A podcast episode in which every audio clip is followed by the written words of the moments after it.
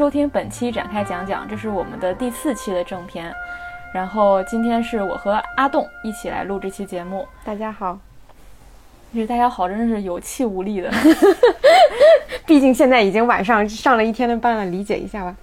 然后这个时间呢，相信大家我们的听众应该大部分都已经看过《寄生虫》了。然后呢，但是我们今天决定不聊《寄生虫》，我们起码是不从这个影片本身来展开。我们不单独聊一期《寄生虫》。对，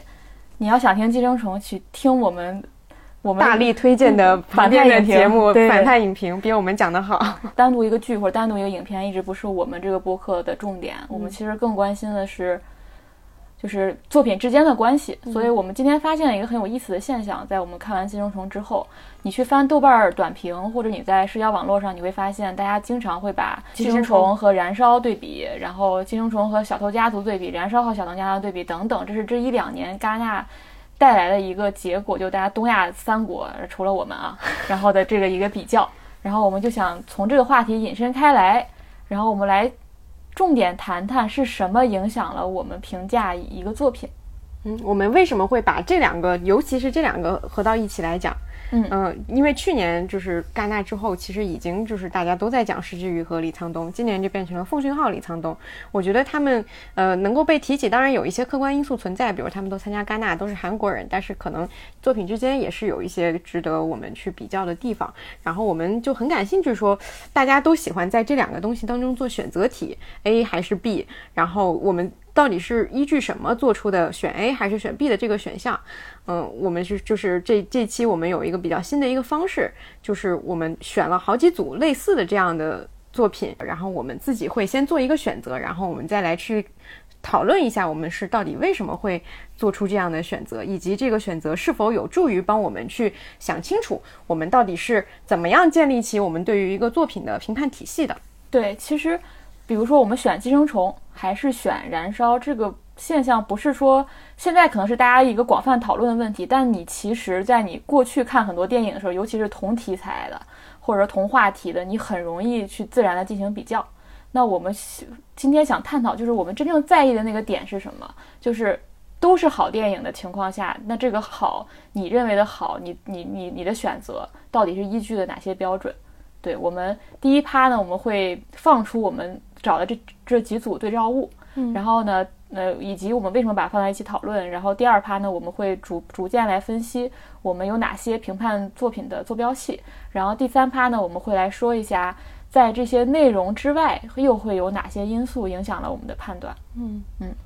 我们。这一期这四组作品，我觉得选的还是挺有代表性的。对，虽然呃都是比较靠近这两年的作品吧，就没有特别早之前的。而且这四组作品有一个特点，就是他们都是就是同样的两组作品都是在一个水准线上的。也就是说，如果他们同样是八分电影，就是他们只是呃一个类型的八分和另外一个类型的八分的区别，而不是说一个八分和一个五分。如果是那样的话，我觉得就没有讨论的意义了。就是我们肯定知道说八分是好的，五分是比较差的。我们讨论的正是这种微妙。的差异，嗯，我觉得可以先把这四组作品说一下。嗯，第一组就是我们刚刚说的《寄生虫》和《燃烧》。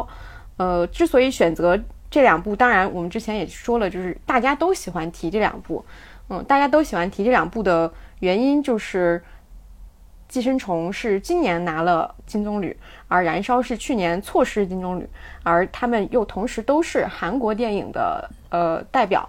去年是燃烧作为代表，今年是寄生虫作为代表。嗯，大家也经常有一个声音，是因为去年燃烧没有拿到，今年更像是给前仆后继的韩国电影人的一个奖赏。对，嗯嗯，所以他们天然又又加上他们在故事上还是有一定的相似性的，主题上对主题又都讲了一些阶级的社会的这些话题性的东西，所以被拿来比较是很正常的东西。嗯，这两部阿康选择。会更倾向于哪一部？我的选择是燃烧，那我的选择是寄生虫。OK，嗯，好。第二组是去年奥斯卡，今年奥斯卡，今年今年奥斯卡的两部作品，一部是绿皮书，一部是黑色党徒。对，但可能大家绿皮书，大家我相信大家都看过，但黑色党徒相对是比较小众的。嗯嗯，但是这两部当时也引引起的对比也很多，因为他们都是黑人为主角的。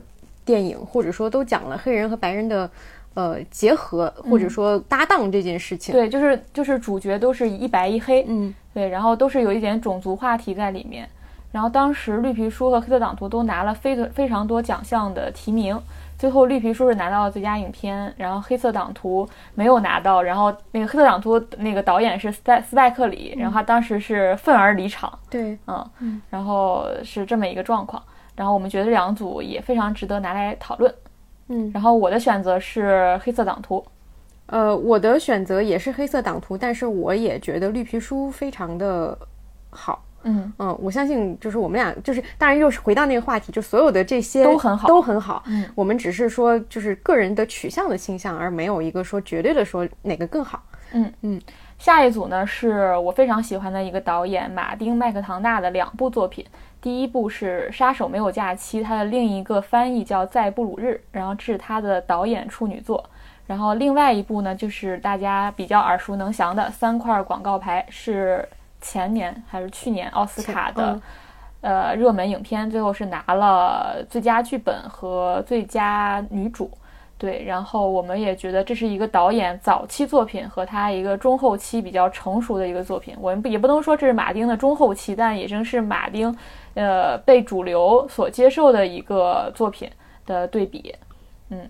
然后这部的选择我是《杀手没有假期》，我也是《杀手没有假期》。嗯。一会儿我们可以具体展开。嗯，然后最后一部呢，我们嗯选择在电视剧领域，然后也放了，终于放了一个国产。这个画，这个画风跟上面三组非常不一样。对，这因为我们想了一下，电视剧有没有这种类似的对照，发现还呃相对来说比较少吧。尤其是对于电视剧来说，有一些比较大众的，大家都看过的一组的比较少。但是我们找到了去年的两部。嗯，但是《延禧攻略》和这个《如懿传》呢，又非常典型。嗯，非常典型在于他们真的是。同题创作是一模一样的，都是乾隆后宫的一个故事。嗯，所以呢，而且这两部在去年不管收视率上、演员卡司上等等，一直都在被对比。对，所以我们觉得也可以拿出来讨论一下。嗯，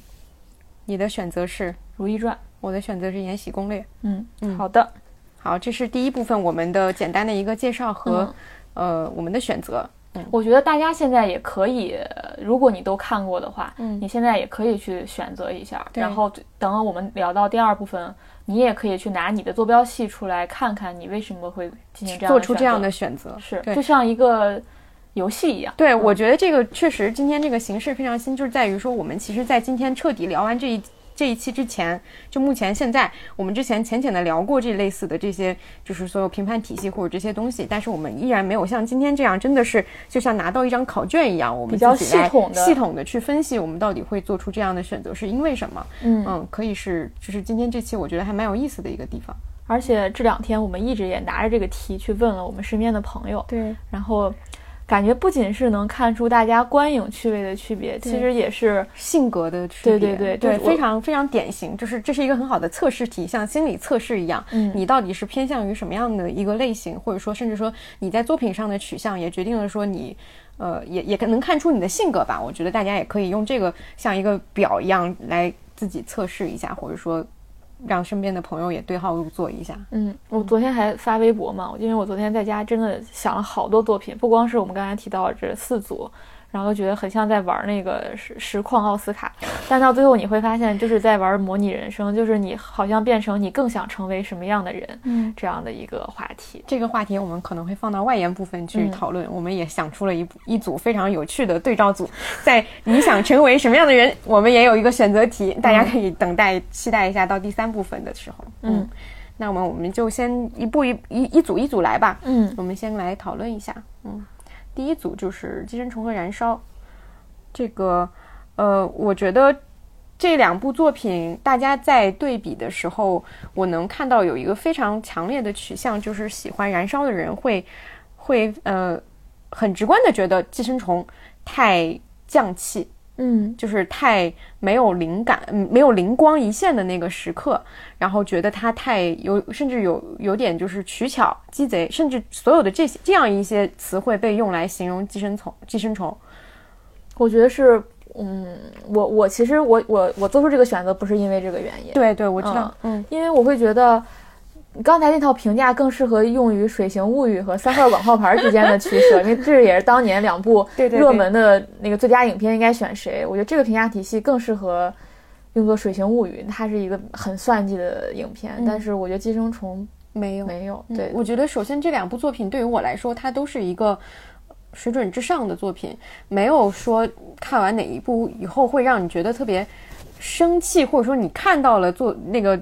创作者在背后的计算没有，我觉得相信他们还是都有着自己，呃，一个很纯真的出发点去创作的作品。只是说有一个作品相对来说更像这今天我们跟老雷说的更文学一些，更没有形状一些，而另外一个作品是一个非常典型的形状，非常可以呃，你可以去评判它的一个标准，或者说几幕几幕怎样的一个呃剧情。是这样的一个对比而已。我觉得我们可以先说一下，就是因为我们大家都刚看过《寄生虫》嘛，就是你天然的就比较强烈的感觉它的优缺点是什么，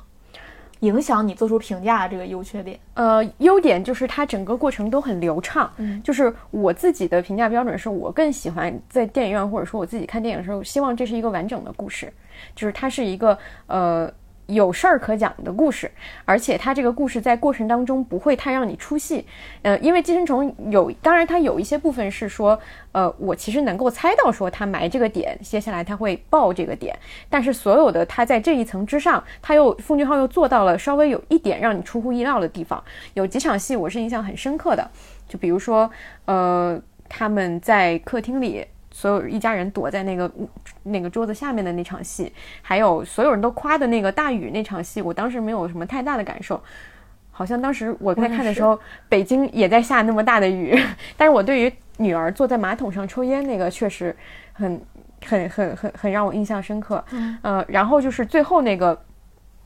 当宋康昊选择要刺出那一刀的时候，那个东西就是你在看那个东西的时候，你有一种哦恍然大悟，就是意料之中，但是又情理之外的那个感觉。就所有的这些东西，我觉得是让我很舒服的。我在看完以后，也获得了我想象当中应该有的那种，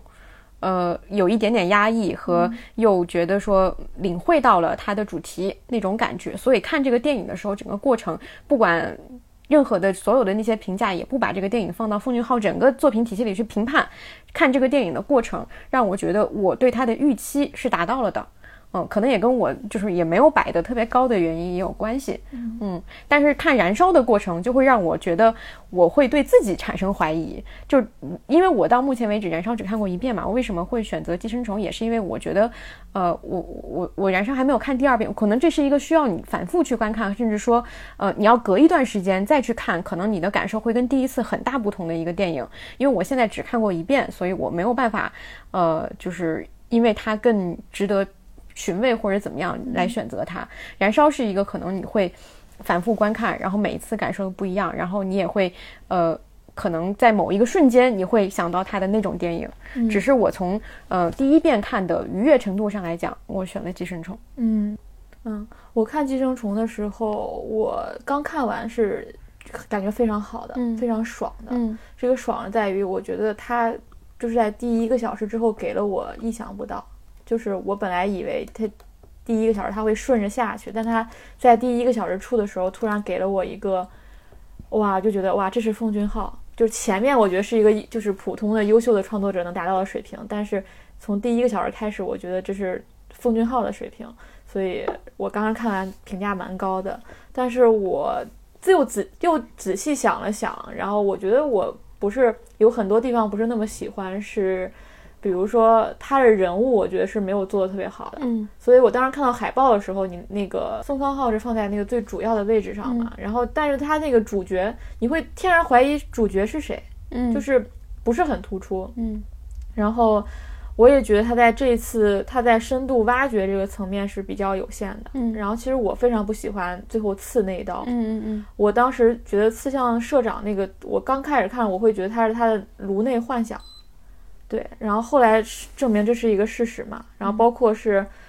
呃，那个社长会掐着鼻子，那最后那一幕好像是这一幕刺激到了他。我我我不要求这部电影是没有 bug 的，或者说，因为我觉得它就像一个那个预社会预言一样，就像奉俊昊之前做一些社会模型的那种尝试一样。但是我会觉得，那一幕我觉得完全不可信，所以我才觉得那一幕是幻想出来，就像儿子写信那样是幻想出来的。所以这这几幕我比较不太喜，就是这些，而且这些是比较重要的一个部分，嗯，所以这是我不太喜欢的地方，嗯。但是你刚才提到那个，呃，躲在桌子底下，然后像蟑螂一样那种逃窜，但那个下雨戏我印象也不是很深。然后包括你提到那个坐在马桶上抽烟，那个是我这部剧当中最喜欢的一幕，高光时刻。对，是我觉得高光时刻。有很多人说这这个电影可能高光时刻不是很多，但是我觉得那一幕是达到了，对。我的感觉就是寄生虫，它是一个很明确的东西吧。然后燃烧一个很重要的特点就是它非常多异性。但我又会想说，为什么你会觉得，呃，看了一遍就觉得不能轻易的去评价它？我觉得这也跟它的就它这种多异性，不光是因为比如说李沧东是个文学青年或者怎样，而是因为它这个剧本身就这个剧本本身，它就想。它的主题就是一个很多很暧昧的东西，对，它就是一个谜嘛。嗯，就当时我记得李李李沧东就是，呃，他先是看完村上春树那个小说的时候，他说了，他当时有对这个小说有一个评论，我觉得那个评论写的蛮准确。他就说，就是他分明能感觉到这个故事当中有什么事情是错误的，但是。他又不能明确的说出来是什么，嗯，然后就是一种谜的感觉嘛。我不知道你还有没有印象，里面他直接让那个刘亚仁有一句台词，就雷亚人直接就好像是对那个妇人说，他说这个世界就像一个谜团，还是迷宫，他就用了这个词。然后这就是当时他定这个作品基调的时候，他在我看过他那些访访谈嘛，他就把这个谜这个词拿出来作为他的一个主题。所以你能感觉到这种多义性，我觉得不光是。呃，就是李沧东的很多电影都有这种文学性在，而是这个主题又天然增加了这种多义性，所以它题材上也占了一个优势。所以相比这种相对更明确的表达，我会更偏爱这种多义性的、模糊的、提出疑问的电影。我我我想岔开问一个问题，就是你觉得就是《寄生虫》前半部分，就是很多人都在讨论说，他们这家人如果这么有能力的话，不应该沦落到这个地步？你觉得？我觉得这个只是玩笑了。我自己当时也也想过这个问题，不是想过，当时就开了个玩笑。我说这家人在在中国大家能搞知识付费，人家搞特别厉害，就是就是有很多就是这种能说会道的感觉。但当然只是玩笑，就是我不会觉得这个是剧情的 bug。嗯，就是我我觉得这个电影我就会觉得它是一个它是一个主题先行的东西。我能非常明显的感觉到奉俊昊，比如他就是想要。呃，几场戏，嗯，他就是想要某个东西，比如他就想到了那个地下室这种地下、半地下，还有这种豪宅，比如他就想到那种暴雨当中，大家像蟑螂一样四处逃窜，或者是那种底层刺向富人呢，他有这几场非常有力量的东西，他先我就想要这个东西，然后我再把它圆成一个故事。我觉得如果我抱着这样的期待的话，我就不会觉得这个是 bug，嗯，就是而且我觉得他圆的已经很。挺不错的了，我觉得这就等于说，嗯，就有点像是说，嗯，奉俊昊想要的是一个故事表达的主题，而呃，李沧东想要的是一个感觉。嗯，对，我觉得可以可以这么说吧。我觉得，我觉得这两个人创作过程是完全不一样的，对他们想思考的角度也是不一样的。因为我我理解奉俊昊更像一个。可能我们能够熟悉的创作者的角度，就是我要讲一个什么样的故事，传达什么样的一个主题，是这样的一个逻辑。但是李沧东可能就是抓的，就是真的就是一瞬间的一个感觉，他把这个感觉放大。嗯，我觉得，嗯，奉俊昊有点像写论文，就是说论证他。对我有一个特别想表达的东西，然后我脑子里有几个非常有力量感的画面，然后我要把它作为论据放进去。对，我要怎样把它变成一个故事传递出去？但是。我觉得李沧东经常抓住的是一些，呃，情感上的东西。嗯，比如他之前说，呃，他就觉得人生当中的所有痛苦都是有意义的。所以你发，你看他的电影，你能发现他每次抓住的都是人生中那种不可承受的痛苦，然后他把这些痛苦赋予意义。比如你在《密阳》里，他就是儿子死掉了，然后你怎样怎样活下去。然后在这个《燃烧》里也是，更像是刘亚仁。他的创作焦虑，他怎样把他的人生当中遇到这些事情变，最后变成了一种创作，就是那个女生像谜一样，不管真实存在还是不真实存在，最后刘亚仁通过这件事情好像解决他的创作焦虑一样，就是他是把痛苦变成意义的。我感觉他更像是他有一个创作的母题，然后他找到不同的故事，然后去把这种情感传递出去。我觉得这是他两个人。在方向上就非常不一样的，嗯，所以导致了这种明确和这种多义的区别吧。嗯嗯嗯嗯，然后，呃，但是寄生虫我我我不会把它当成单，就是我不把它作为一个类型片，是因为我觉得它里面有非常多的巧思，嗯，就是我觉得是类类很多类型片达不到的，嗯，它还是就是不管在表达上，还是它在选取的意象上等等，我觉得它不是一个典型的。类型片，它不是一个艺术片导演开始去拍类型片的这样一个，还是很有很强的奉俊昊的风格的。对对对，我现在想起来，我还挺喜欢那个细节的，就是他家那个妈妈在那里给那那一家人做面的时候踢的那一脚。嗯嗯嗯，我还挺喜欢那那一场戏的，就是非常快，但是就达成一个非常大的一个效果，而且非常的就像我我尤其是在听反派影评分析的时候，我会觉得那场戏真的很。很讽刺，就是一碗富人不吃的面，嗯，害了一个穷人的生命。嗯，你刚才提到这个，我突然想到，我之前呃看到那个多伦多电影节，他会总结一些导演的风格，他就会非常简单的几句话。他当然对奉俊昊的一个总结就是，他有三三个招式，第一个招式就是持续动作，嗯，就像你刚才说的那个那个那一脚。其实呃，我觉得还有一个很典型的体现是，就是往那个。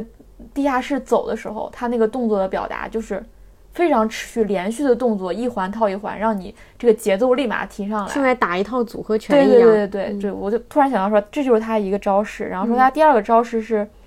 灾难资本主义，这个也蛮明显，在主题上，尤其是什么他过去作品更明显，玉子啊，什么雪国列车这些会更更突出。这一部也很突出，就是灾难资本主义嘛。还有一部是有趣的老式滑稽动作。对，像那个临门一脚啊什么之类的，我觉得这个总结还那个挺准，对，挺准确的啊。对。然后里面我有几个特别喜欢的细节，我特别喜欢那个小男孩那个印第安控的那个设计，我不知道为什么，就是一上来我看到这个我就觉得特别新颖，然后然后又有一点讽刺性，然后又有一点。你觉得？因为我当时就觉得这个到最后一定会是一个蛮重要的线索，所以最后他们就父亲扮演成那个印第安人嘛，然后就像一个绞杀，就像一个丛林里绞杀在那个绿草地上，啊，我觉得他这些。巧思都很很厉害哦！我还补充一个，就是为什么？因为我想到说，因为有很多人批评他的逻辑问题嘛。嗯。但是我是很很容易进入这个他所设定，就像你刚刚说他是主主题的。嗯。呃，我记得有一场戏是，呃，宋光浩和李善均坐车上，一个人开车，一个人坐在后面，他讨论说你是不是爱你的对对对妻子那一场。嗯。就是有很多人提出说，哎，这有钱人好像也没做错什么啊，他为什么就遭遇这些？但是我是觉得他肯定是有设计，就是说。是，可能是我已经接受了这个设定，所以我会想说，那这有钱人的钱是怎么来的？我会天然觉得说，肯定是有一些问题，或者说怎么样。尤其是他那一场戏，当他问说，你肯定很，那你还是爱你老婆的吧？李善均的脸马上就冷下来了。那场戏我印象非常深刻，就是我那个时候是很紧张的，就在于说，因为我前面知道他一直在伪装，当这个这一点就是有一种要。破冰，或者说要要这个裂缝要碎的感觉，那那一刻你你能明显的感觉到它其实是绷不住的，就是它是掩掩盖不了的那种感觉。另外就是我其实从看完以后，我就从来没有跟燃烧对比过，我对比的是一个电视剧叫。就听到传闻，就是安盼西那个，我们第二期节目也提到过。对对，因为为什么？因为他那个也是一个相同的主题，就是一个穷人的家庭和一个富人家庭之间的碰撞。但是他那个剧，因为它是剧嘛，所以它的故事性会更强一些。他直接把穷人家的女儿和富人家的儿子做了一个结合，这其实也是跟电影里面有点相似的，只是说他真的这两个人就结婚了，就在一起了。但是之后，呃，他在对富人家庭的描写是非常的。用一种很滑稽的方式去描写这家的夫妻是怎么样一个，就是他们有着自己，就是我们是上等人的观念，然后我们要怎么样教育我们的小孩？比如说他的妈妈从小就没有抱过自己的儿子，儿子都是给家里的保姆养，所以当他们有了一个外孙的时候，其实他们俩是非常喜欢那个小婴儿的，但是对外一定要装成就是我是一个一家之长的那种。威严的感觉，嗯包括说里面有一场戏跟《寄生虫》里面特别像，就是《寄生虫》里面他们一家人趁着主人外出在里面狂欢，在听到传闻里面也有，就是他们家的呃所有的佣人，包括他们家的女佣，还有家庭教师，还有甚至说里面一家之主他的下下属，所有的人都聚到了那个豪宅里面，就是因为他们一家人出去，就是夫妻出去过过二人世界了，他们要有一个两天一夜的 旅行，然后在趁这个机会的时候，他们就在那个。房间里面就是开也是开着歌，然后在那里跳舞喝酒，所有的都是放浪形，也没有那么放浪形骸，就是还是挺收着的，但是也有一种就是把自己当自己家的感觉。然后也是女主人突然一个电话说我要回来，我我我们今天晚上就要回来，我们不继续在那住了，所有人就忙成一团收拾那些东西。只是说他最后那个后续没有，因为他的这些人不是主角嘛，他只是呈现说这些。下属平时对富人这么的恭敬，但其实他们背后也心知肚明，这家夫妻到底是怎么样的一个人。他们只是就像我们对老板一样，我们要怎么样去奉承他们，他们内心是不认同他这一套的。嗯，就这个对比是我当时看完以后最明显的感受，所以我很接受《寄生虫》里面所有关于这家富豪家庭的设定。可能也是因为我看了那个，所以脑补了很多他们的这些背景，没有觉得说有任何的逻辑问题。理解。你刚才说这。这一段话，我突然想到，就是我当时印象也特别深，对他说，呃，我，但是我印象更深的是他后面那句，他说：“您还是爱他的吧？就毕竟您还是爱他的吧？”就是宋康昊对那个李善均说。然后我会想到，就是宋康昊过去的所有长篇，大概七部吧，他从来没有写过爱情。嗯。然后，但在这一部里面，奉俊昊，奉俊昊，奉俊昊，嗯，啊，就在奉俊昊过去七部长篇里，他从来没有写过爱情。然后，虽然他说《玉子》是一个爱情电影，嗯，但显然。不是对吧？然后他在这一部里面，他就这这点提到这个爱，我会觉得他又没有解释的很清楚，就让我当然他他他是用作他说这个算是这个这个司机越界了，就宋康昊越界了，但其实我又为什么在这个点上作为越界的一个点，我觉得是很有意思的。对我就会很好奇，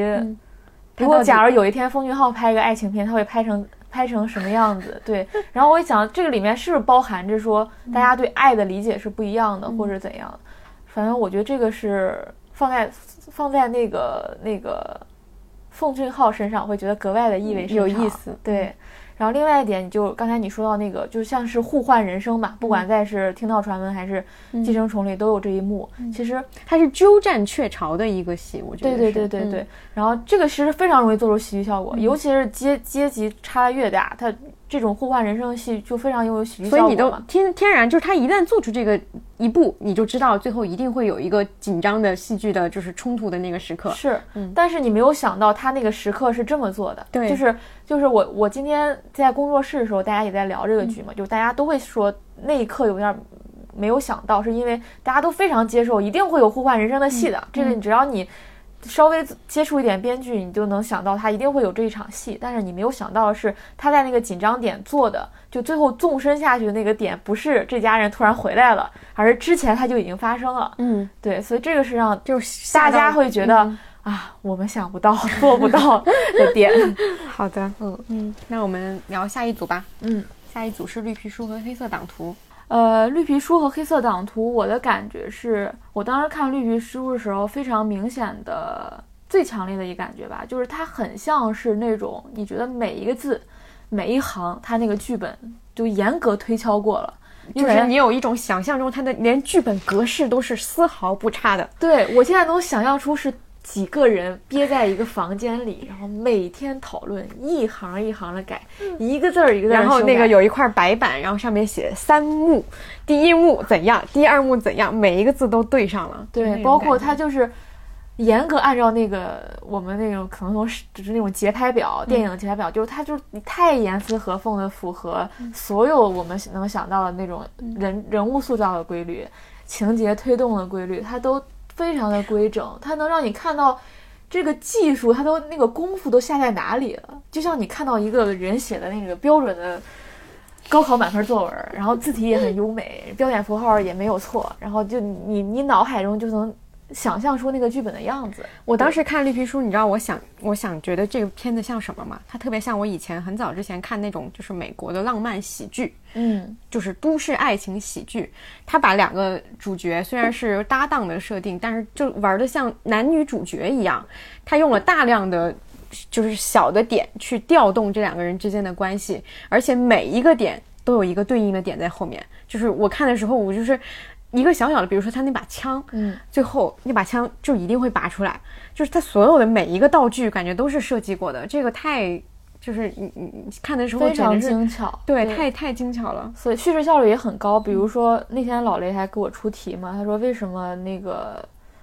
呃，绿皮书在前九分钟还是多少，我记不清了，用了六分钟，前六分钟用了三三首三首歌，嗯，什么之类的。然后以及他为了塑造这个人物，就前面未上路之前，他为了铺垫这个白人司机，他做了哪几场戏？比如说他偷帽子，比如说他去比赛吃热狗等等，他每一个都在后面对他这个人物性格塑造起到了非常重要的作用。就是他，你能感觉到他每场戏都没有废戏，然后每一个点。在那个第二幕、第三幕衔接的时候，都做得非常的流畅，然后非常的顺理成章的感觉。就是他，我觉得《绿皮书》就是一个教科书，教科书真的是教科。我没有再见过比这个更教科书的电影了。对，就是。就好好的，就就如果要拉片儿，就是你拉燃烧没用的，对，就是你拉十遍你做不到。但是绿皮书你拉十遍，你就可能真的你拉完，你把那个记下来，你放到自己的那个 白板上，下次你也可以有一个类似的故事，你套套试试看，我觉得会很有帮助。它是你每看一遍，你都自己再去写东西会进步的东西。但是燃烧是你每写每看一遍，你自己去写，你就会痛骂自己的东西。对它，所以它是一个，就是它是一个教科书，所以你看到绿皮书，你不会记得它的编剧是谁，你也不会记得它的导演是谁。对对对对对，尤其是导演，我觉得这是一部没有什么，嗯。看完以后，大家对主创没有什么印象的一个电影，这是很难得的。而且他的主导演，我记得之前蛮失败的，是拍一些喜剧什么的，然后都不是特别，都就是还上过什么烂番茄什么的，不是烂番茄，上过金酸梅啊，拿过金酸梅奖。对，当然后来拿到了奥斯卡。嗯，这什么功夫做到了，还是有希望的。很就是，那我总结就是，《绿皮书》是一个非常励志的一个电影，励志、规整、精巧。嗯。呃，努力了是可以，可以，可以，可以实现的，嗯，是有机会实现的一个作品。对，然后它，我觉得它还有一点就是跟黑色党徒的对比呢，我会，这又有一个我的坐标系，就是我会更喜欢戏谑的作品。嗯，戏谑有时候是一种挑战，就是我去，而且有经常会有一种戏谑，也经常是一种反叛精神。也有一种，但他又不是那种我一定要去反对谁的那种故作姿态，他同时又是一个很轻松的东西，因为我像开玩笑一样，它是一个很轻松的东西，我会更喜欢这样的作品，啊，然后绿皮书呢，它虽然是个喜剧，但是你它的这种轻松快乐也是设计过的。它跟黑色党徒让你感受到的轻松那种玩疯了的感觉是不一样的。对，就是就是我，那你能明显感觉到绿皮书为什么让让你觉得舒服？但是你感觉它背后没有人，嗯，就它不是一个人跟你对话，它是一个作品跟你对话，它是一个很好的一个东西，会你会沉浸其中被它调动。但是你完了以后，你想不起这个作品背后是一个什么样的人。但是黑色党徒，你能明显的感觉到背后是有一个人的，那个人在讲述他的故事，你可能会，嗯。不理解他说的是什么，但是当他说到一个点的时候，因为他是人，他有生动的表达，所以你还是会根据他的情绪来来有那个嗯。而且这两部很有意思，是绿皮书是根据那个呃白人司机的自传改编的，然后黑色党徒是根据那个黑色黑人警察。的自传改编的，就这两部其实都是一个非虚构，所谓的非虚构改编的作品。但你能非，但我能感觉到，你再去读原著的时候，你能发现斯派克里对他这个戏做了多大的改变。然后绿皮书又是又绿皮书是比较呃，他当然也拿了那个故事，但他再去把它精致编编织成了一个更完整的故事。但是斯派克里就相当于是。好，我知道，我我我听了一遍你讲这个故事。好，我现在开始去写一个我自己的事儿。对，然后我甚至是这个事儿已经它的表意上已经不仅仅是那个自传的主题了。那很明显就是绿皮书的主题基本上没有超脱它原原著所要表达的意思。但是，呃，那个黑色党徒他用这个他用这部电影就是去互文了那个乱世佳人，去互文了一个国家的诞生，而且他是一个黑人导演，然后。他去去梳理说这些电影当中有哪些对黑人的不公或者歧视等等，就是他已经是拿了素材去做了另外一一个菜了，嗯，给我是是这种感觉，所以他是非常能体现导演功力的一个作品。然后，所以，所以我刚才提到说，我喜喜欢这种戏谑和挑战嘛，因为我觉得有时候这种戏谑和挑战，它更像是一种反思和批判。嗯，就是我不再是一个温情化的东西，你能非常明显感觉到绿皮书它其实是比较温情化的一个处理方式，还是一个合家欢的一个感觉。对对对，就是温情化，我觉得不是一个问题，就是温情化有时候能是能能够通到我们那种普世价值观，能够打动我们每个人，我们都觉得很温暖。我看到最后的时候也会感动的，想要流泪或怎样。但是温情化的问题是，它是停留在那个情感的层面。嗯，大家有没有更更更深的去挖掘？就是或者更有力量、更去刺痛你的地方的？我觉得黑色党徒是有刺痛我的地方，但是绿皮书是我看完之后我会觉得很温情，然后很感动。就这两个东西，呃，前者会更容易打就。天然打动你，嗯，就是一个温情化的结局会天然的打动你。看到他们两个人最后像哥们儿一样坐在那儿一起吃圣诞晚餐的时候，这个东西会天然的打动你。但是和绿色和黑色党徒最后已经完全是死，就是那种想象已经放飞了那种感觉是是不一样。那个东西会刺痛你，嗯，你会你会自己去思考一些问题。所以在比起来这种温情化的处理一个比较残酷的事情和一个更。呃，先是以一个轻松的姿态进去，因为《黑色党徒》前也也基本上是一个喜剧的前半段，但他后来就开始去，呃，各种的去挑战你，然后去刺痛你。我会，我从情感价值层面，我会觉得后者是会更有意义的，嗯，它能长久的留下来的一个。我觉得看《黑色党徒》是有一个感觉很明显，就是它完全可以做得更规整一些。嗯，就他完全可以，就因为他的故事其实我看以后发现，就是其实是两个人合办成一个人嘛，他有那这种，就是天然你都能想象到，如果是一个很工整的编剧，他会怎么做？他会把这个东西做得更有戏剧性、更明确，他会把这个主题贯穿始终，然后这两个人最后一起合力破掉一个案子，或者说合力去解决一个事情，然后再再像我们说的，就是他们俩也是。完了以后达成了某种和解，一坐在一起，就这个是很很明显可以做的更加是，就是让人接受的，但是他没有，对他没有地方是在于斯派克里他就不是不是这样一个导演，对，所以他更想在这个电影里玩的是一上来那个。那个一个国家诞生，那个乱世佳人那些场景，最后他要用一下川普，对吧？他想玩是这个花活，所以他最后的那个真人的那，就是就是纪录片伪纪录片的那种形式，所有这些，就是你能明显感觉到个人取向这个东西，就是有人喜欢，有人会很喜欢，有人就是不喜欢。对，但是因为他是个人取向，你怎么连一个故事都讲不好？对，它是有人味儿的。嗯，然后如果是一个精确设计过的东西，就可能是百分之八十的人都会喜欢，但这个喜欢只停留在一个。嗯，很可能六七十分的一个层次，而且在这在之后不会有太多人去想要更多的回味它，或者说它的印象不会那么的深刻。你刚说那种说，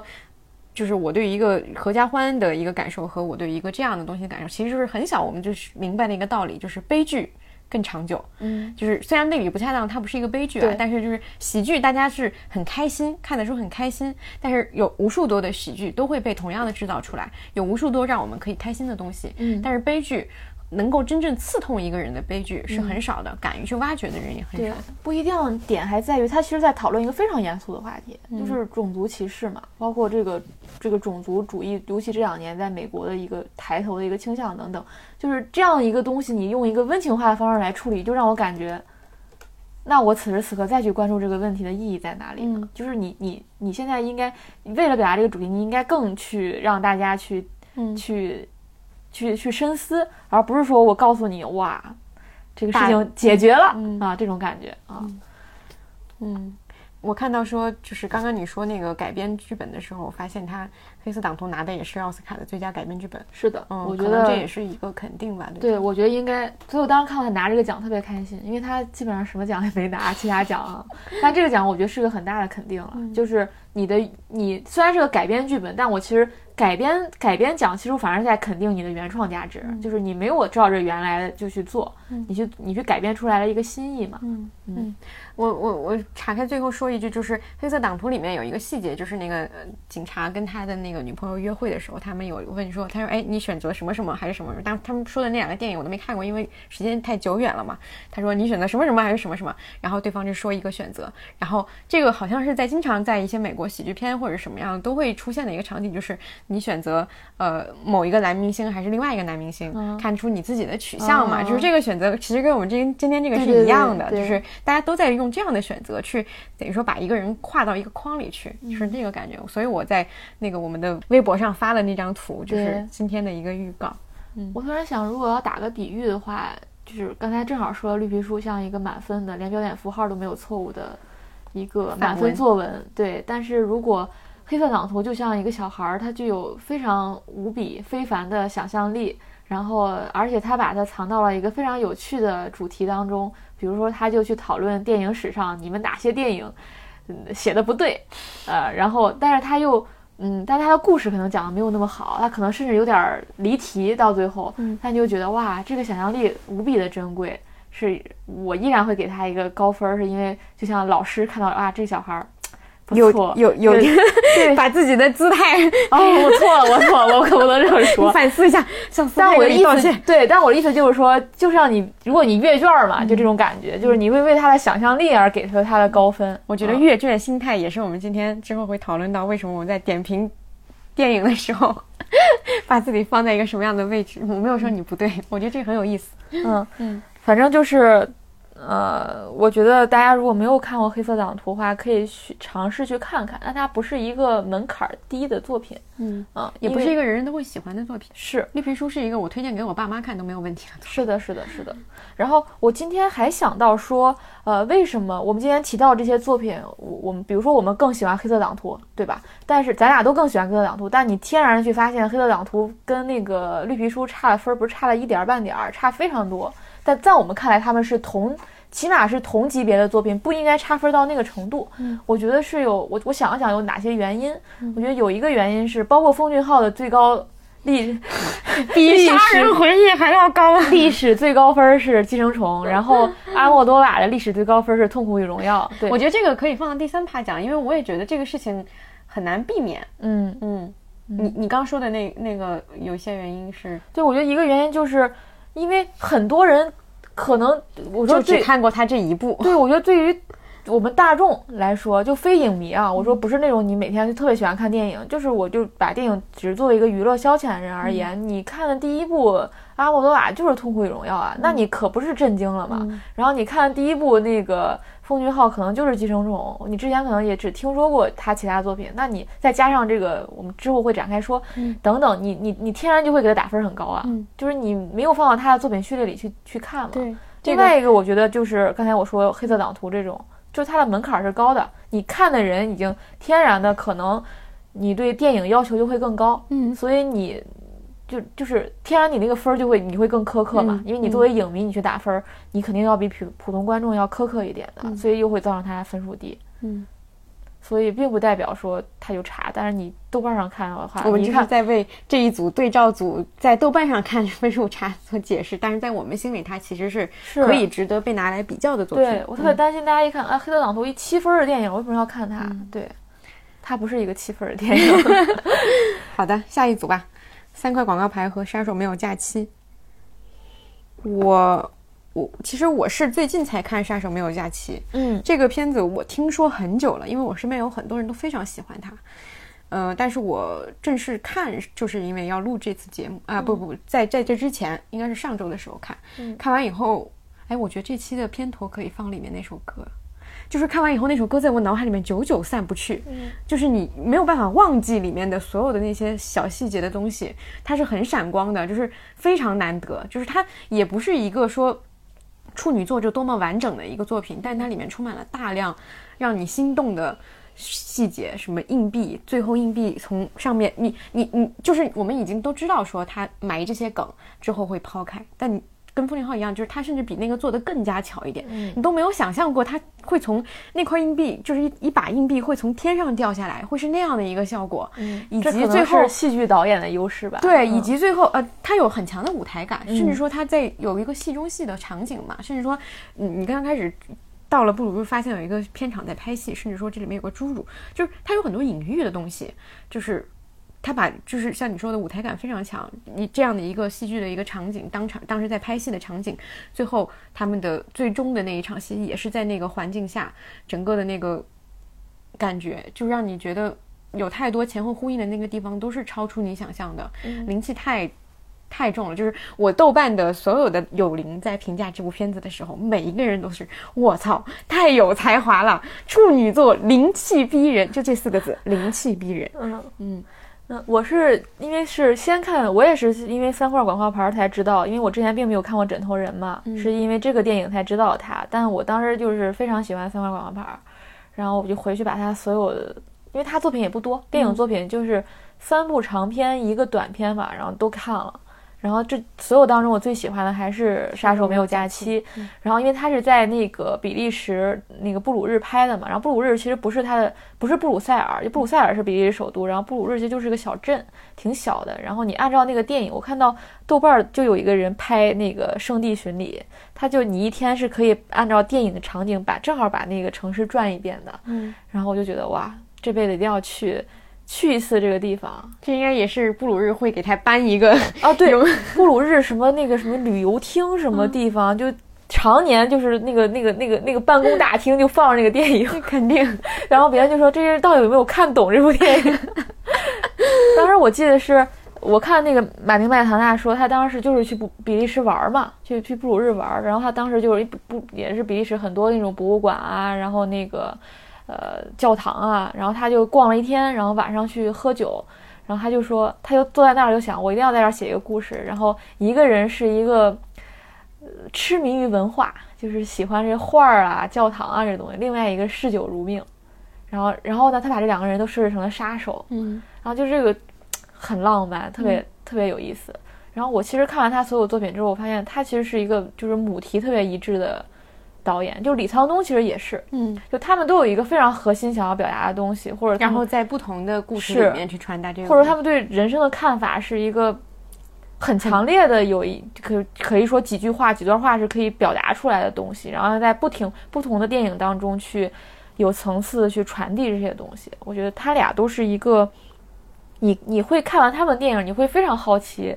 这个人的灵魂架构是什么，就不光是思想架构，就想。哇，他为什么会产生这样的观点、这样的判断？你会非常好奇这些东西。我所以你所以不管是马丁还是李沧东，都是看完他们电影之后，你非常我都是看完他们就是最有名的作品才回去翻他们之前的，因为你对他太好奇了。嗯，你想把他东西都看完，然后你还想去看他的访谈，看到他自己去解释这些作品等等，就是这也是一类很着迷的创作者。我会觉得，因为他天然就是比如说。呃，三块广告牌和在布鲁日比起来，如果你不知道是同一个导演拍的，当然不不太可能，因为他的气质太一样了。但如果你不知道他是一个导演拍的，你会更好奇，呃，杀手没有假期的导演，因为他有很多个人表达的东西，你会好奇这个人，你会你会对这个电影背后这个故事背后的那个想出这个故事的人天然产生好奇。但是像绿皮书，你就不会好奇。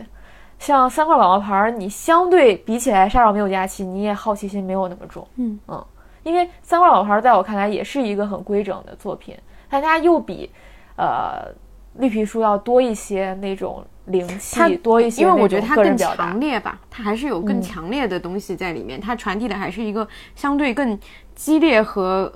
就是更更激烈的一个主题，它不是一个和和气气的一个东西，它也没有要求要大团圆，或者说让你获得幸福快乐，它没有那个，它传递的只是说它那一拳打得很很直接很准，它不是一个就是分散的几个点，让你觉得说整个整个整个人都被激活了那种感觉。对，有道理，因为。三块广告牌和那个《水形物语》是一期嘛？然后这两部非常。今天我们就是要批判《水形物语》。对，因为这两部非常有意思，因为这两部里面都有一些呃，比如说三块广告牌里面是有呃，也是有很多种族梗啊，或者地域梗啊等等。但你能发现三块广告牌是在冒犯一切，嗯，就是他敢去冒犯种族话题，他敢去冒犯呃，比如说残疾人的话题等等，他是。马丁是是热热衷于此的，他会觉得这个有意思。但是你你会发现，水星物语》是完全反其道而行迎合一切，迎合一切，然后去投机取巧一切，去设计一切。对他做的好，最好的地方就是他把所有的这些呃适合去讨好的东西，他揉成了一个主题而已。嗯，所以当时我就觉得，哎，这两部是挺有天然对照的。然后果然，好莱坞选择了一个不是冒犯的主题。对对，而且《三个毛还有一个亮点，我觉得是女主角，就是女主角。给给这个主题又增加了很多力量，她本身的这个形象也好，她自己的表演也好，所有的这些都跟这个主题非常契合，所以这一拳打给所有人的时候，所有人都接受。是的，嗯，所以你能看到，其其实你能发现，这种这两年啊，就是这种凡是有点冒犯的这种题，它很难拿到最佳影片。最佳影片一般会给这种比较温情化处理的，尤其这两年就经常会这样处理。然后你这种冒犯的电影，我就给你一些小奖，比如说表演奖。比如说剧本奖，但我不会给你最佳影片。嗯，对，就是有这么一个趋势。嗯，但是我觉得马丁真的是不不停在冒犯一切啊！因为我们前段时间不是看枕头人嘛，我之前不知道枕头人这么一个故事，我之前没有想到它是一个放在儿童暴力的这么一个角度。就是就是你会就是我我是第二次看了嘛，我第一次看的时候是非常震撼的，就是从来没有想象过这个故事会这么黑暗。但你第二次看的时候，你还是会为里面他所挖掘到的那个深度。震惊！虽然他把那个深度最后又又抬回到了一个比较正常的一个水平线上，但是你能永远记得他挖到了这个故事这个点，挖到了这么深，普通人不敢谈及的一个一个深度。对，就大家平时生活当中会谈到这些，比如说儿童暴力，或者说里面他提到的这种残忍，是大家会。不太愿意去谈它，因为不想承认有这些事情的存在。但是他会把这个事情真的就触及到了，只是说他最后又把它拉回来了而已。对他也没有试图说告诉你说这个世界还美好或者怎么样，但是他就还是触及到了。是，嗯，而且他不是每部，我不是看他过去的这个电影嘛，他其实每一部都有自杀，就连三块老牌他都有，嗯，对吧？那个警长最后也出现了自杀，就是他特别敢挑战这些禁忌话题，嗯，就是。敢于冒犯，其实这也是跟我刚才讲我那个评判标准蛮一致的，就是我喜欢有反叛精神的人，我喜欢能去冒犯、有冒犯、敢于去冒犯的人。这可能跟我性格有关系，就是我我会可能我性格就比较激烈，所以我又是喜欢这种你敢去做做出这一步的一个创作者吧。嗯，好的，我们进入第四组吧，感觉已经。嗯，第四组是什么？《延禧攻略》和《如懿传》哦，谈了半天电影，已经忘记了我们还有一组电视剧。这个我们可以就是简短的讲一讲，因为这两部确实跟上面比起来，它的那个经典程度就不是一个量级的，就是不是一个呃在艺术性上没有那么高深，但是我觉得很有意思这两部作品，因为它太一致了，它的主题就像你说的是完全一样的一个文本，只是用了不同的，就是他他他都说不上是不同的角，他就是选取的是，比如说乾隆跟哪个妃子，他他把谁作为主角？对。我我我真的因为《如懿传》变成了一个青史小学者，真的，因为呃，一个很有意思的一点是，为什么《如懿传》我觉得没拍好的一点，就是它太尊崇历史了。它这个尊崇历史不是说尊崇就这个妃子的这么一个角色设定，而是它是严格按照乾隆的时间线来的。嗯，就乾隆多少年，谁谁谁死了，谁谁谁入宫了，谁谁谁封妃了，它严格按照这个来的。但是《延禧攻略》不是，因为你这个这么长一个时间跨度，包括在在正正规的清史上是寥寥几笔的，不会去写每个妃子怎样怎样，只有只有乌乌拉那拉氏废后这这么一个确凿的事实，然后其他你都要虚构，那这个难度太大了。然后，但是《延禧延禧攻略》是完全没有按照这个时间这个顺序，这个这个我就想你一个。电视剧你何必按照这个清史的是吗？我有种感觉就是耽误自己，不幸怒其不争，就是何必呢？就有种感觉。但是不是一个作者嘛，跟《甄嬛传》，嗯，但是《甄嬛传》就是没有按照清史的顺序。对，这也跟那个雍正有关系。雍正就就是后宫，因为雍正当皇帝的时候他已经很年纪很大了，然后他的后他就当了几很很短的时间，然后他后宫也比较简单，他的子女也很简单。哇，乾隆当了八十多岁。那时间跨度太大了，然后他又很抓马，就那个就是又是两任皇后继后，所以你能看到这虽然是完全相同的历史，但你能发现人设是完全不同的。嗯，对。富察皇后在《延禧攻略》里面是，你看秦岚就因为这部剧都翻红了，已经是天使级别的人物了，但是在这里面是一个伪善的存在。对对。所以他是他是完全的，他我觉得这个就很有意思。当时因为很多人做了这个对比，就是同样的一个人，你其实从不同的，你站在主角和配角，你需要他做一个什么样的功能性的角色，你去想他的人设是完全不一样的。我为什么喜欢《如懿传》呢？是因为我非常清楚的理解作者想通过这个人物来表达什么，他这个剧想写的是什么，但是。他又因为我刚才讲了，他也要严格按照这个清史的这个时间顺序，基比较严格啊，基本上可以说按照严格来写。另外呢，他又就是这种天然的限制，他就就是把自己给限制住了，放不开手脚，有那个感觉。对他想传达的主题是什么？我喜欢我喜欢《如懿传》的地方是，第一个是我会觉得他这个故事主题是其实是他是他是我觉得他是像在后宫这个戏当中他是新的。嗯，就是我写的不是一个在后宫当中步步为营的女人，我写的是一个，呃，这个女人得到了一切，就这个男的因为爱情给了她一切，最后他放弃了所有，就是他是，我觉得他在主题上才是真正的反套路，他跟《延禧攻略》跟这些比起来，真正的反套路，他讲的是一个，我觉得就是一个中年婚姻，就是两个人有少年情谊，但是到中年婚姻的时候，你这个生活就是没有。你有各种原因，这个这个这个男的变了，然后你们的婚姻变质了等等，你在受到各种外力的元素，还是你们这个感情本身的消磨？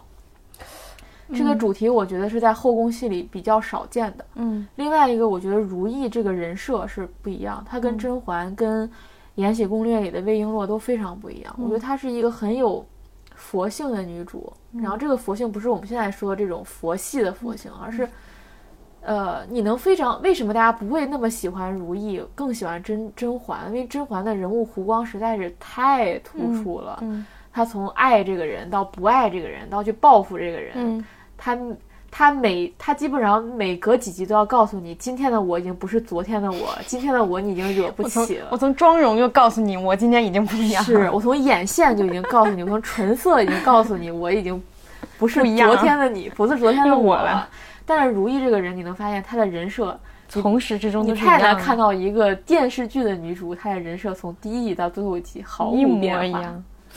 我我在听你说，因为我《如懿传》没有看完嘛，我只是看了一些片段和前面几集。我听你的感觉，我其实理解说，有一点像是这个女主其实是一个装着现代魂的女主，因为包括你说深宫夫妻，就是这两个人青梅竹马，到后面因为种种原因男的不爱她，我觉得这个可能跟后宫，因为后宫就是一夫多妻嘛，这个东西是很天然就存在的。嗯，再加上当时那个环境，就是我我很难去想象一个女性不。不接受这个事情，呃，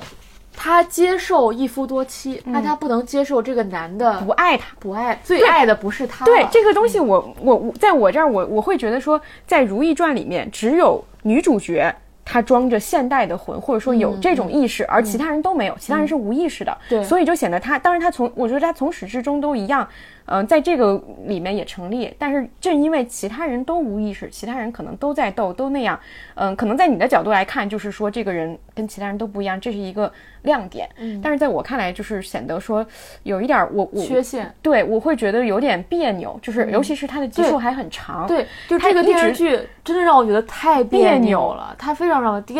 刚才说那个时间维度是一个原因，就是史实是一个原因，另外就是它。他有很多人造的东西，比如他说他，他怎么能给如意安排一个这样的大 boss 呢？就是他的大 boss 居然是是是那个那个那个谁李纯演那个角色，那个令妃。这个令妃太不耻了。就是我如果写这个女主，我不会给她安排这样一个对手。他对手，对对对，就是你这样你拉低了你这个，就是我我跟你说，我对《如懿传》的感觉特别像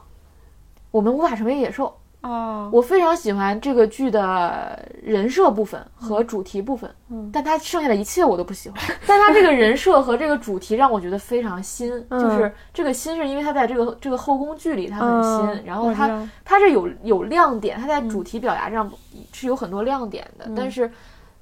他又就是他不应该放在那样一个一个一个史实当中，嗯。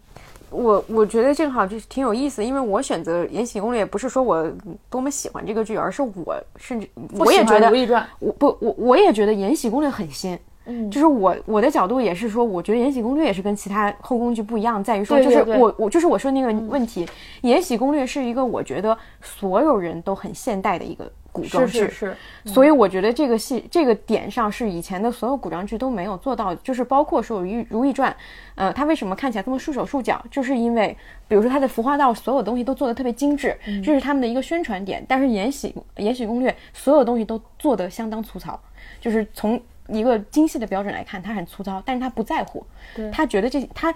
创作者很大胆的舍弃了这部分的预算，我要做一个什么，我就要做一个现代人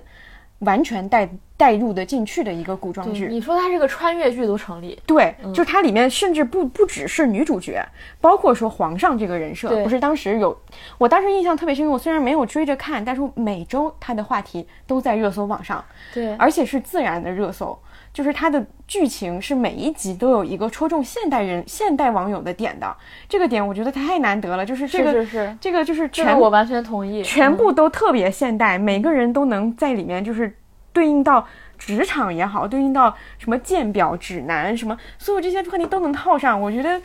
在短时间内能够做出这样，它它是一个非常精准。打击的作品，就他完全不想要，就是包括我们今天也讨论到说，呃，因为《如懿传》开机或者说筹备时间更长更早，甚至说我们可以说于正已经知道了对方要做这个东西，《如懿传》也有小说，他也可以看到说这个故事是什么样的，所以他反完全有可能是因为反其道而行之做出了一个延禧攻略，而他这反其道而行之而行之就正好是这种。极大的反差，就跟他完全不一样，完全反着来。你要做多精细，我就要做多多粗糙；你要做这个女主角多佛系，我就要做这个女主角多多硬刚。第一集就开始刚，对，就是我觉得这个这两组作品，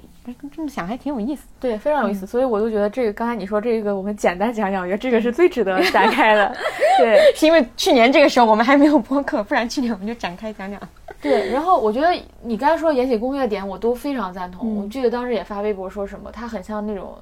按着热搜来写的剧，对对对对，就是我就按着我知道哪些点能击中你，嗯，比如说它有些很，它有些地方在天然的反《甄嬛传》，嗯，就是就是有一些桥段，比如说皇上听到一歌就不行了，他这里边就皇上要骂一顿，烦死了，骂把他把他拉出去，对，它里面有很多就是反的那个情节来的对，反的这个梗其实也是一个观众会嗨的地方，对，然后我非常理解这部剧能火，我也我也喜欢，但是我会觉得。他按现在来做有一个问题是，我会觉得乾隆那个他跟他第二个继后的那个故事真的是非常一个值得写的题材，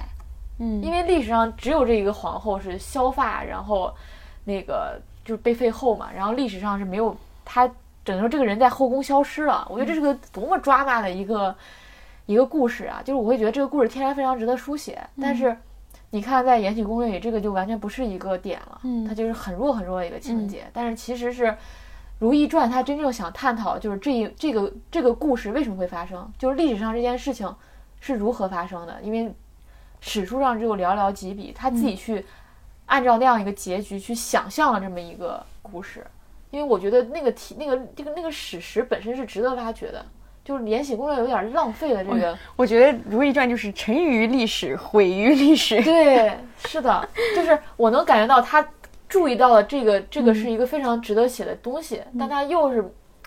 没给写好，嗯，我甚至我甚至看到说周迅对这部剧其实发挥蛮大的，因为原很明显，我你刚才说的时候我就发现了，就是当这个女主角如此特别的时候，一定是跟她有关系的。是的，嗯，因为我记得说原著里如懿最后是自杀了，嗯，但是周迅完全不同意这个结局，嗯，他就说，在我看来，这个女主她她断然不会去做这样伤害自己的事情，她是一个非常尊重生命，然后。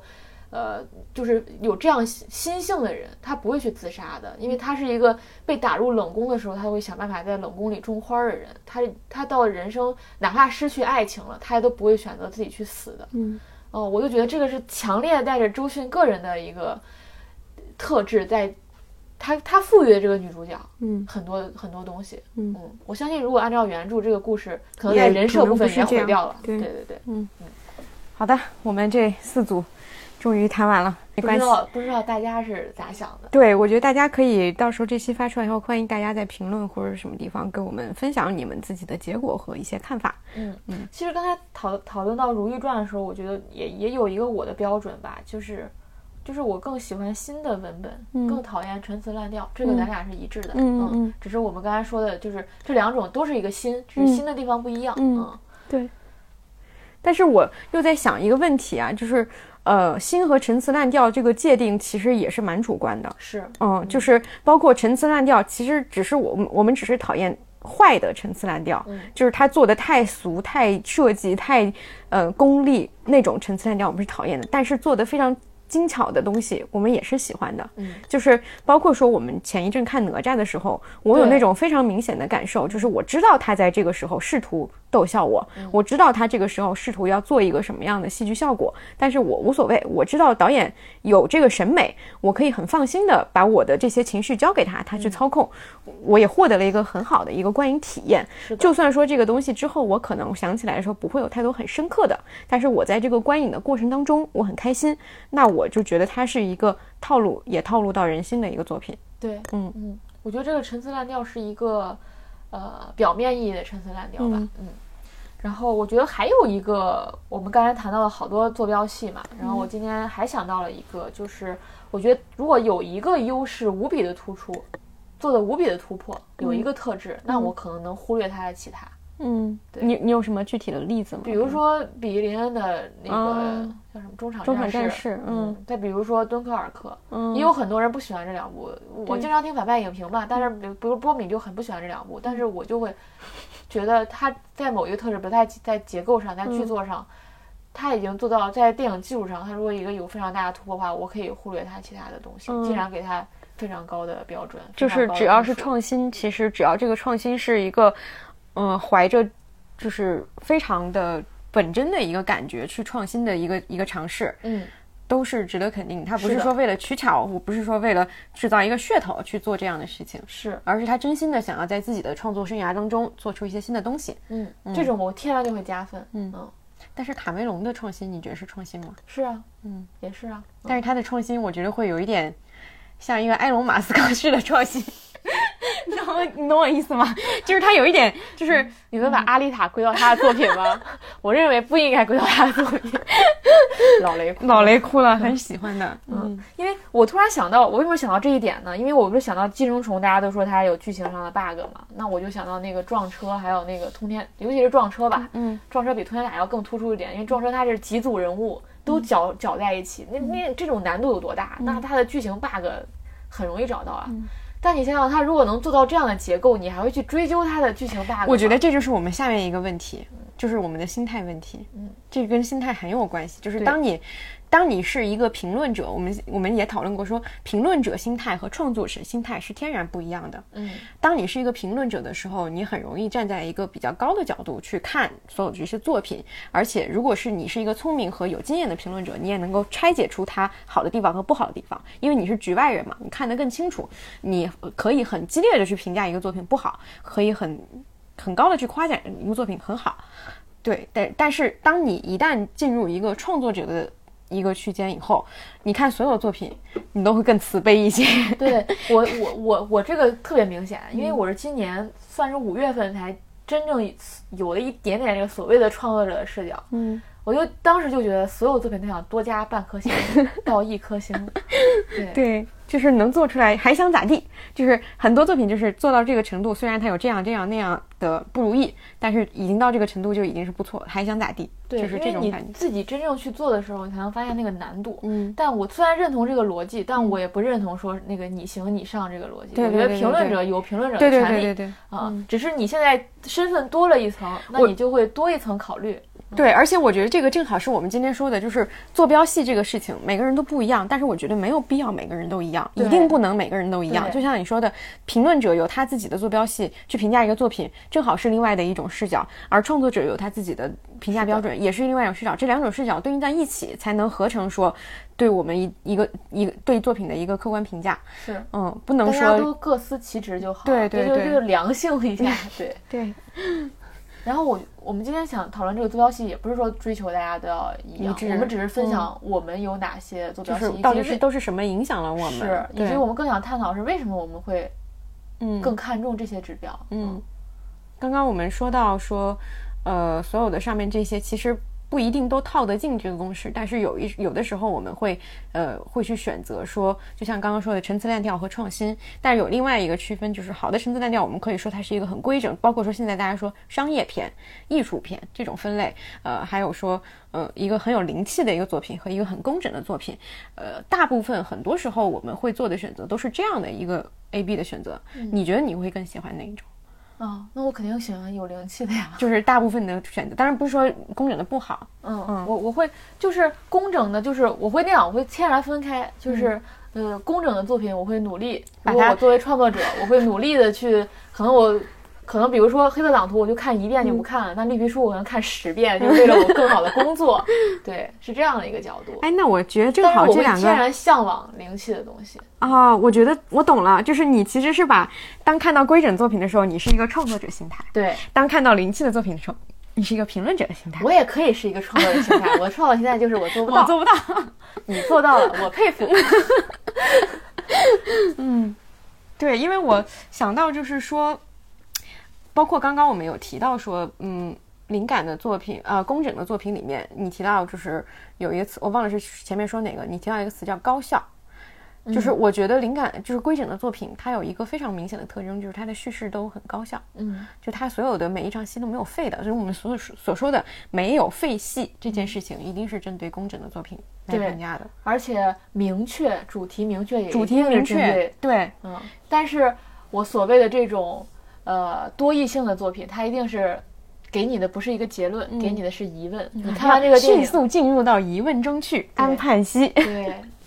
对。但是，呃，就是分享说我们创作的时候或者怎么样，就是很明显，我们在我在至少我在做。电视剧项目的时候，一个每一个项目都会有一个灵魂拷问的一个问题，叫做你的这个项目主题是什么？尤其是在电视剧里面，这个东西更明确了，就是你一定得是先有主题，主题先行，然后你再去想所有这些。而所有那些有灵气或者说创作者自己的他自己去想的一个故事，他不会有说我今天要传达一个多么明确的主题，很多时候是不会有的。对，嗯，比如说你说燃烧是什么主题，你可能 可能现在每个人拿出考卷写一下，每个人答案都不一样，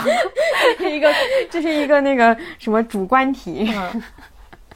然后就是一个客观客观题，可以可以出选择题。对对对对对，嗯，然后包括说，嗯，我们刚刚有提到，就是下面的四组里面有有一组是比较特别，就是三块广告牌和杀手没有假期，它是一个创作者在。前期中和和和和中期吧，和他的一个成熟期的成熟期的作品的对比，这也是呃我们去评价一个人的一个标准，就是就是我觉得评价标坐标系是有一个横向和一个纵向的，横向就是比如说同题材的，我们会怎么样去评判它，纵向就是说同样一个导演，同样一个创作者的，我们放在他的这个谱系里面去看，他处在哪个位置，对。你你提到这个，我突然因为你提到那个马丁嘛，我突然又想到另外一个人，就是写那个《窃听风暴》的那个人，嗯。啊，因为他跟马丁正好相反，就是他的他最有名的作品也是他处女作，是那个《窃听风暴》嘛，是一个就是你看豆瓣那个那个 top 二百五十那个那个影片的时候，他会在最前十吧，大概前十还是前五，反正排名非常高的一个电影。然后呢，他时隔了很多年，然后又写了一部叫《无主之作》。然后这一部呢，就是评分也低了，然后时长也长了，然后也是你能感觉到这个人正好跟马丁相反，就是他一上来就是一个规整的作品，嗯，就是一个太规整了，就是那种而且是一个非常普世价值，就讲那个当时那个德国的那种窃听嘛，就是当时那个是冷战时期吧，还是什么那个那个二战时期还是纳粹啊纳粹纳粹窃听，他当时讲的是这么一个故事，然后你能。非常明显的能拆解出这个人设、剧情，这个人物也是一个可以做拉片的，可以拉片的一个电影。同时，它比绿皮书还厉害的是，它不是走向温，你也没有那么温情化，它它是一个比绿皮书更普世的一个主题，因为是涉及到每个人的生活、政治对我们的影响等等，这种比绿皮书要更更底层的一个东西。它上来就是这么一个电影，然后它时隔了很多年之后，他写了一个无主之作，让我非常非常意外，因为。你能感觉到这个人他已经到了某个巅峰了，然后他完全就是放弃掉我，我去做像斯皮尔伯格一样，就是我去再做无数个好故事，他完全就写了一个，我觉得比你不能说比燃烧更多义，但它是一比燃烧要更小众的一个话题。他其实就在讨论艺术这件事情嘛，就艺术对人的一个塑造能力，它它它到底是让你，总之。不就是不不具体讲这部电影了，但总之他我想说的是，他的路径跟马丁是相反的。对他路径跟马丁是相反的，就是不不仅有马丁这种所谓的早期作品更灵，然后到了成熟期他的作品更规整，还有人是一上来就是规整，然后好我已经到达了某个巅峰了，那我就更。自由的去表达我的东西了。我觉得这跟呃创作者自己是有很大关系的。就是有一些人他天生就是巧思更多一些，他也无有没有办法受到一些束缚，只是说。呃，当他成名之后，拿到了更多的资源，他把这个盘子组得更大之后，他必须要某为某些事情负责了，所以他在故事上相对就更保守一些。而有一些人，他可能是就是勤奋型选手，选手，他先用一个稳妥的故事稳定自己的这个就是资源，或者说嗯帮自己稳步上升。等达到一定的程度，或者说他整个人的心态有一些更多的变化之后，他其实是在成长的。他的成长是我我可以有能力。去做一个更飞的故事了，对他才会这样去做。呃，我举一个不恰当的例子，就是日剧，就是那个就刚提到说野兽，就野木雅纪子，他在野兽之前是做了 Unnatural 的，Unnatural 也是部非常规整的日剧，规整到第一集到第十十一集，就是整个过程它也是可以相相当于像电视剧拉片一样也 OK，主题非常明确，人设鲜明，所有这些都满都都达到了八分以上的水平，所以它最后豆瓣也是很高分。但野兽就是一个。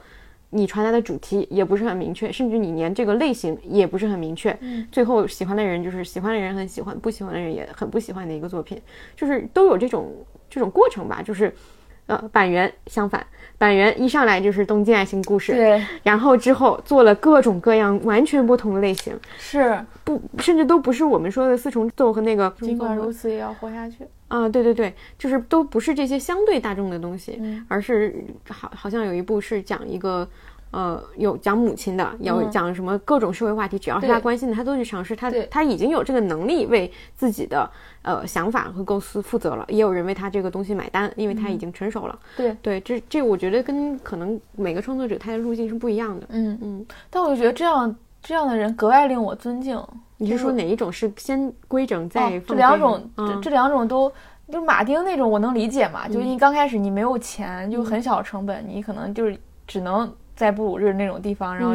很短时间拍完。但你后来有钱了，你能你请科恩嫂这样的人来帮你来帮你演等等。但是我说，就像板垣这样的人，包括《窃听风暴》这个导演，我就会觉得你在达到某个巅峰之后，你能去颠覆自己，然后去去还是去非常。自由的表达自己想表达的东西，我觉得这个特别珍贵。就是你不不是去好，我已经做出一个满分作文了，然后我去再复制，嗯啊，因为他们完全有能力再去复制这样的故事。嗯，我想起，我不得不想起一个人，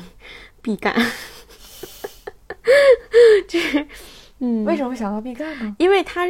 他第一部作品也是很有灵气的嘛，就是所有人都认为他第一部作品很有灵气。当但是当可能因为他我们更近一些，就是他是国内的导演，所以跟跟他的各种呃消息也会更多，就包括说他第二部，呃口碑和各方面都没有第一部那么效果好，所有人都怀念说他第一部那种感觉，第一部的小成本没有名演员做成那样，而第二部呃有了名名有名的演员，增加了成本，但是似乎是第一部的很多情况的一些复制，就是。一个导演，当你在处女座就已经成名之后，你必然会面临非常大的一些冲击。你是否在这种情况下，你有能力去继续把这个场给控下去？然后你交出的这个答卷是不是你真心想做的，还是说外界逼迫你想做的？嗯，这个东西啊，我们刚说的前面那几个，好像我我们至少感受不到说他们做这个东西是很急切的一个感受。但是隔了比如五六年，对对对，但是这种情况我们就会考虑到说，是不是？我当时就觉得说，感觉毕赣应该挺，就是这这个已经失控了。我我会很明显的感觉到这个项目到后面有点失控，是，就是他没有办法。后来说一句话，我还觉得又有点帮我拉回好感，就是他说他现在三十岁了，然后他想表达已经表达完了。嗯，他说我可能接下来就很多年我都不会再拍电影。对我，因为他有这个自觉，还是让我觉得挺欣慰的。对，因为你想想，板垣写完《东京爱情故事》，隔了多少年才写第二部啊？就是。就这些导演也是，包括《倾听风暴》，他到无主无主之作中间可能差了十几年、十年这种这种维度，因为就这种就是他敢去沉淀，然后敢去我没有表达，我就不会再去，我去只是去去去复制，我只是去讲别人的故事。嗯嗯，这种人我觉得特别令人尊敬。嗯，对，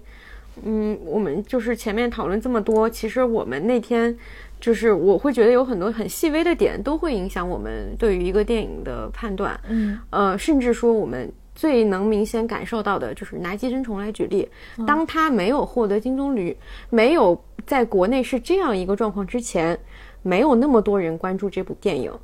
就是包括说他在资源放出前后的一些，就是所有这些嗯。闹剧一样的东西啊，它前面没有办法在呃 first 上映，呃，所有的这些外部环境和等于说我们获取这个东西的难度变得很高。嗯，当这个门槛被抬到很高的时候，我们对这个东西的期待就会跟我们随手拿开一个点开一个电影完全不一样。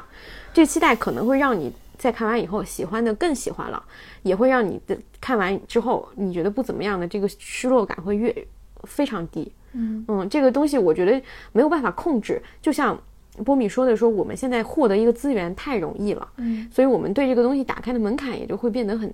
很低。当这个东西突然被抬高的时候，所有人都没有办法适应这个过程，嗯，这个也挺有意思的。就是所以呃，包括我们说到说，当一部电影或者一个作品被广泛的吹捧之后。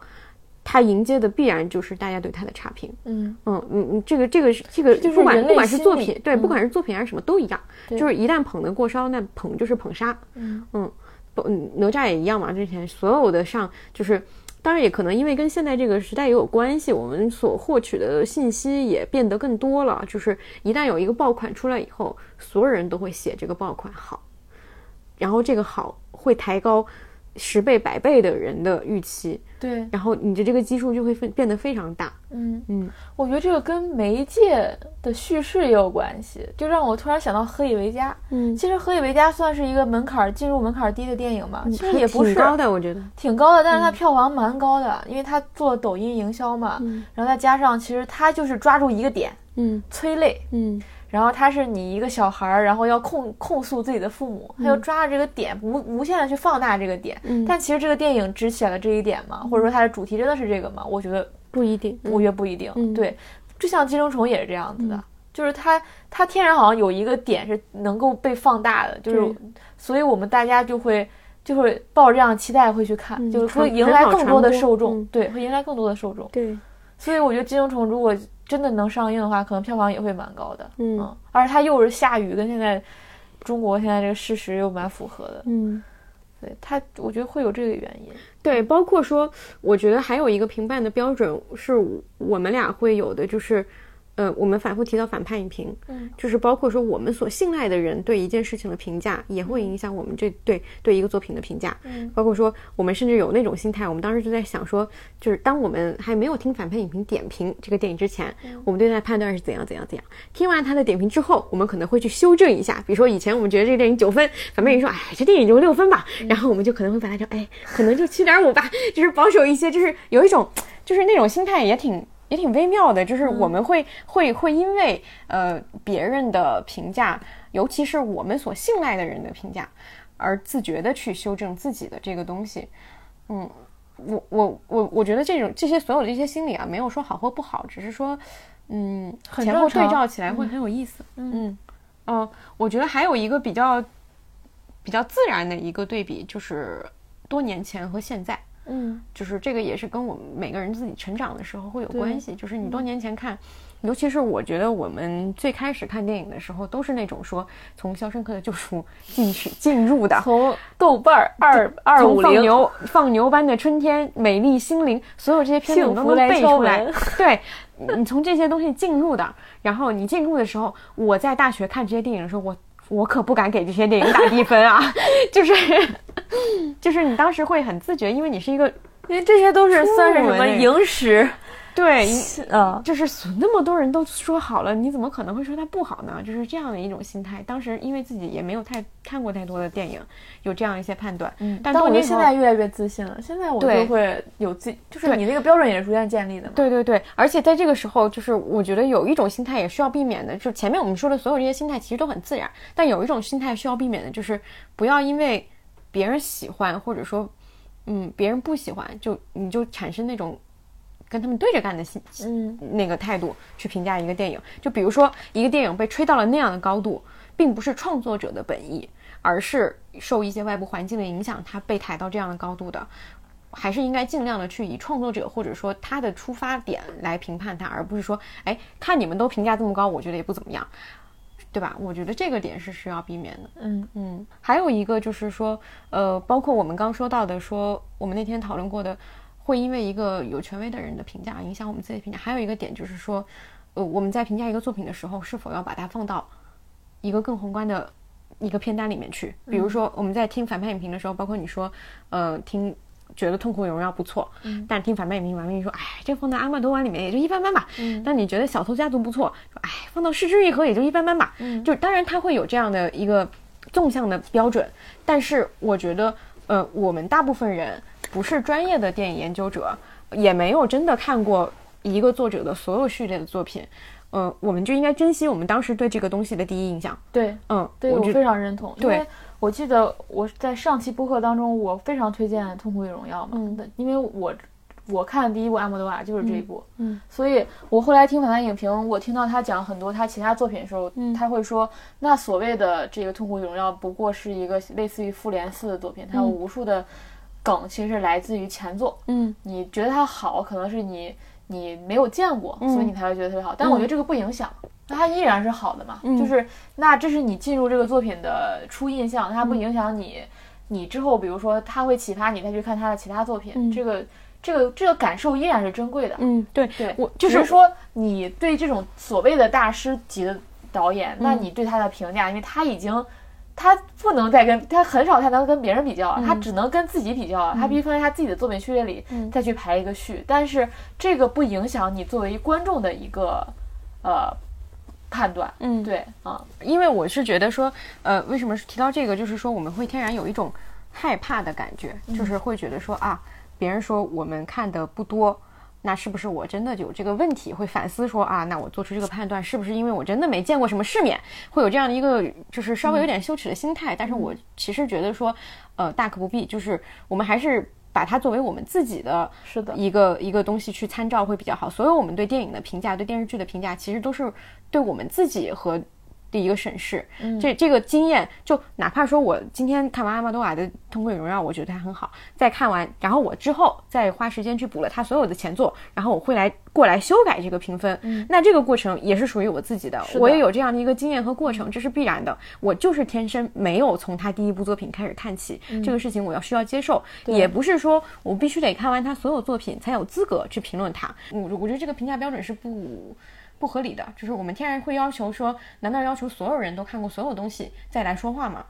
我觉得每一个评价和感受，它都是当时我们真实的感受，哪怕之后我们会打脸，我觉得打脸就包括说打脸，我都不不觉得这是一件很可怕的事情。打脸说明你在成长，说明你有修正，说明你在进步，这个事情是很自然的一个过程。嗯嗯，而且你反过来想，如果是。阿姆达瓦有一部这个《痛苦与荣耀》，作为他一个比较晚期的作品，然后让更多的人，更多的可能非影迷级别的普通观众能进入他的了解他，不也是一个好事儿吗？对，嗯，而且你你之后也能接触到他其他的作品，就是嗯，对，嗯，包括你说刚刚说，呃，很多时候我们会觉得说，哎，他近期的这个作品，就包括说。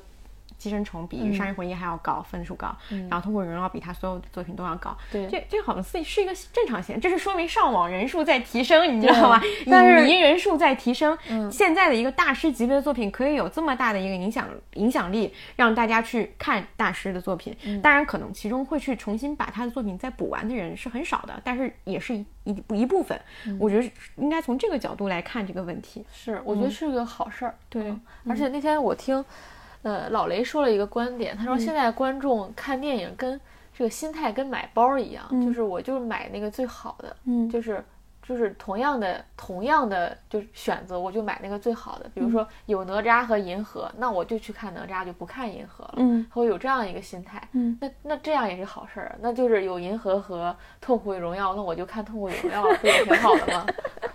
哪怕你看了痛苦与荣耀，然后你觉得啊，这放在阿莫多瓦序里，不过这样嘛。对，就是有选择，嗯，我们能有选择，能有更好的选择是件好事儿。嗯嗯，对，我觉得很自然。呃，然后最后两个点，一个点是。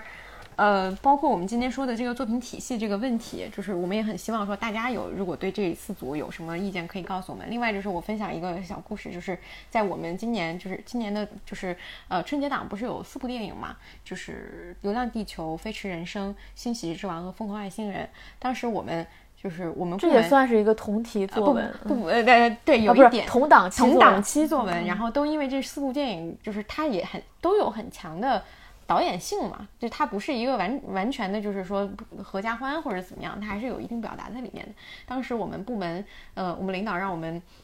我们部门的每一个人，因为我们是策划嘛，每一个人都去看这四部电影，然后给出自己的排序。我觉得这个游戏特别有意思。你到最后，我统计了一下，就是每个人的排序都都不一样。嗯，就是尤其因为它四部嘛，就是组合的那个范围就更广。然后我们就互相攻讦对方，说你居然把《飞驰人生》放到这么前，《飞驰人生》这么烂，然后说你居然喜欢《流浪地球》，你这个人不行什么。所有我们就会以这种方式来去互相进行，当然也是开玩笑的评判，但是也确实是很能，就是当时我一个明显感受。我非常理解这个人为什么会这么拍，嗯，因为我很了解他的个性，就包括说我们今天说的前面，呃，我们今天还用那个小偷家族、燃烧和寄生虫，也可以去问身边的人，他们的排序也很很像他，就是都会都会是这样一个效果，我觉得还挺有趣的，嗯。嗯，其实这就是，比如说我能理解把《流浪地球》放在第一的人，我也能理解把。疯狂外星人放在第一，他可能完全依据的是不同的标准。嗯，对对对。比如一个人可能依据对工业工业程度上的一个技术水平，一个是文本的再塑造性或等等，它可能依据完全完全不同标准。那你刚才说这个故事，我也想到了我的一个故事，就是，呃，就是我在那个编剧工作室，然后让我们每个人选一部自己觉得最好的作品，嗯，然后。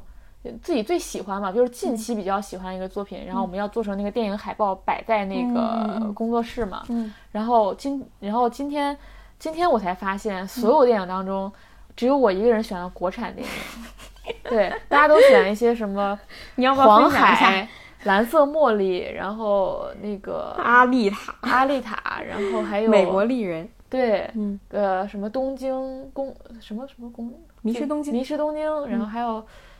呃，是那个《银翼杀手》等等各种这种，你可以想象一些电影，只有我一个人选了《狗十三》，并且这个电影是一个唯一一部大陆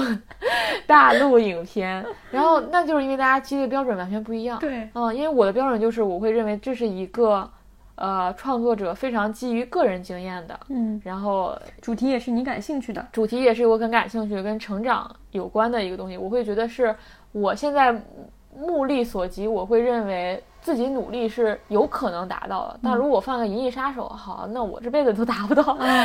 对，我觉得这是标准的问题。就是你选一个你最喜欢的，最喜欢的标准是基于，就像我们今天说的，你是基于创作者最喜欢，还是基于评判者最喜欢？对，嗯，你是基于主题上的最喜欢，还是基于它的结构上的最喜欢？对，嗯，这都是有很多的，就是方式去可以讨论的。嗯嗯。所以就跟那个春节档那四个排序也是一样的嘛，就是你更看重的东西是什么？那我肯定我更看重的一定是文本大于工业，那我就把《疯狂外星人》可能放的要比《流浪地球》更高。嗯，甚至有很多人你去评判就简单一标准，我就看我去电影院的时候，我玩手机哪部玩的更少，我就更开心，更更笑的更多，我都不去思考说它意义在哪儿，也有也是一个标准，也有可能会有一个新的排序。我觉得这都是因人而异的。嗯嗯，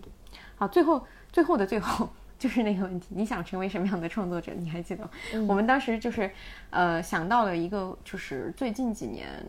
就是国内电影的一些新导演的一些代表，嗯，呃，是这么几个人，就是陈耳，就是《罗曼蒂克消亡史》的导演，毕赣，啊，毕赣，然后文牧野，文牧野是药神，是药神，对，药神的导演，就这三个吧，还是嗯，就这三个人，还有胡波。啊，还有胡波，嗯，对我们觉得，我们当时觉得有意思的是，这四个人基本上就是一条坐标系，或者说是整个里面相当代表了很很极端几个方向的人，嗯，就是胡波是那种，你觉得他是偏向于什么？就是完全创作者型的，对，只有他能做这样的表达，对。他甚至可以不考虑任何的结构，对吧？文牧野就是一个相对规整，说我。我需要有结构，但是我也我也有我自己，我可以做命题作文。对对对，然后毕赣是处于偏向于湖泊这边的，就是有一点说我我我也是还是我自己的东西更多，只有我能做这个东西。对，但是我也会考虑一些，嗯，商业性的东西。对他跟湖泊比起来呢，他其实是一个更形式控的人。嗯，就是你能感觉到他想达到那个形式是大于他想，呃，具体传递的某种东西的。我会觉得啊，嗯，然后呃，陈耳呢，陈耳是。